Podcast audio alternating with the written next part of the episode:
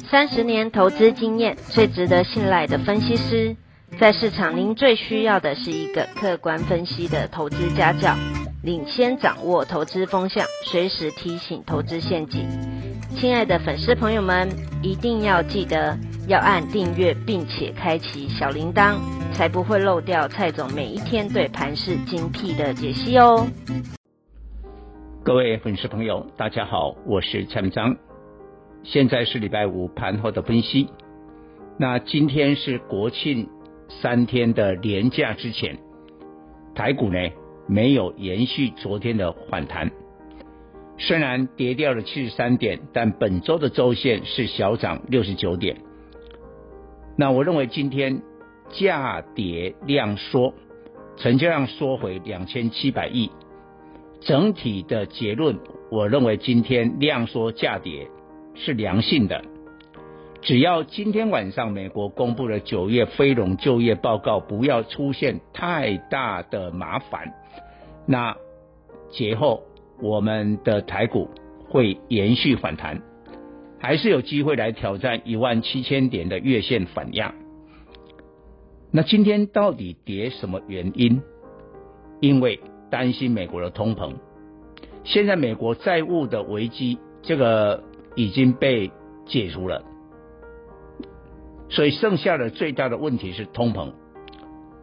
那在亚洲股市交易的时间当中，美国十年期公债的收益率来到 百分之一点六， 我这个就很紧张，所以是因为这个原因让外资，当然可能也是有放假的因素啊，但是最重要的是这个十年期的公债，所以外资今天卖超台股啊一百多亿，哎，昨天买两百多亿啊，今天就倒出一半了，所以台股当然失去了支撑。不过今天到底跌什么股票？呃，台积电跌五块，五百七十五，台积电一档大概就跌掉了超过四十点，所以今天 百分之六十 的大盘跌幅在台积电，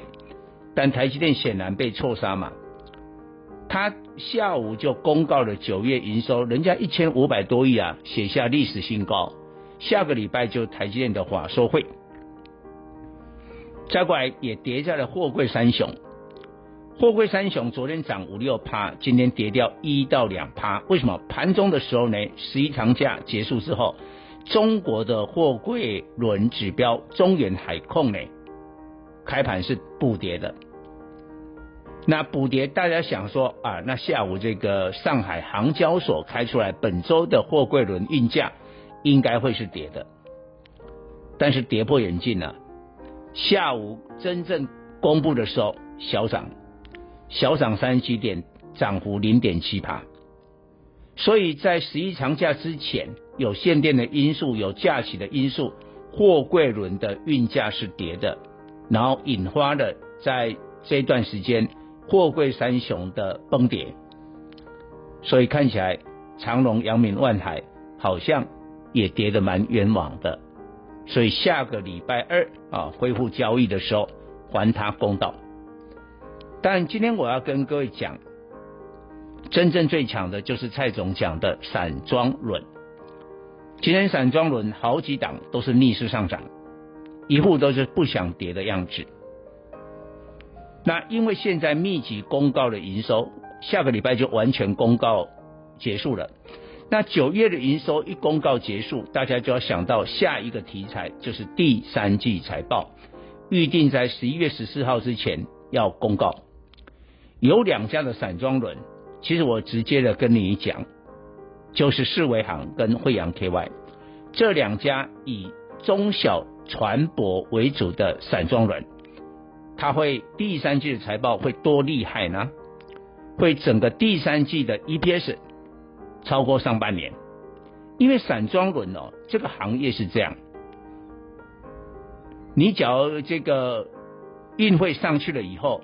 你的船舶换约不得了，那这个就三级跳。我们就以巴拿马，就是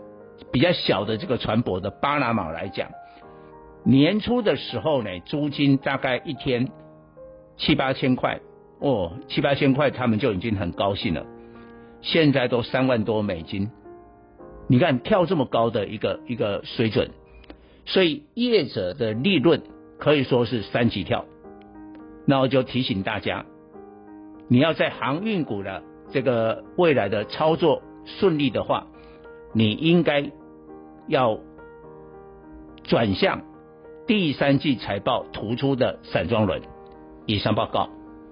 本公司与所推荐分析之个别有价证券无不当之财务利益关系。本节目资料仅供参考，投资人应独立判断、审慎评估并自负投资风险。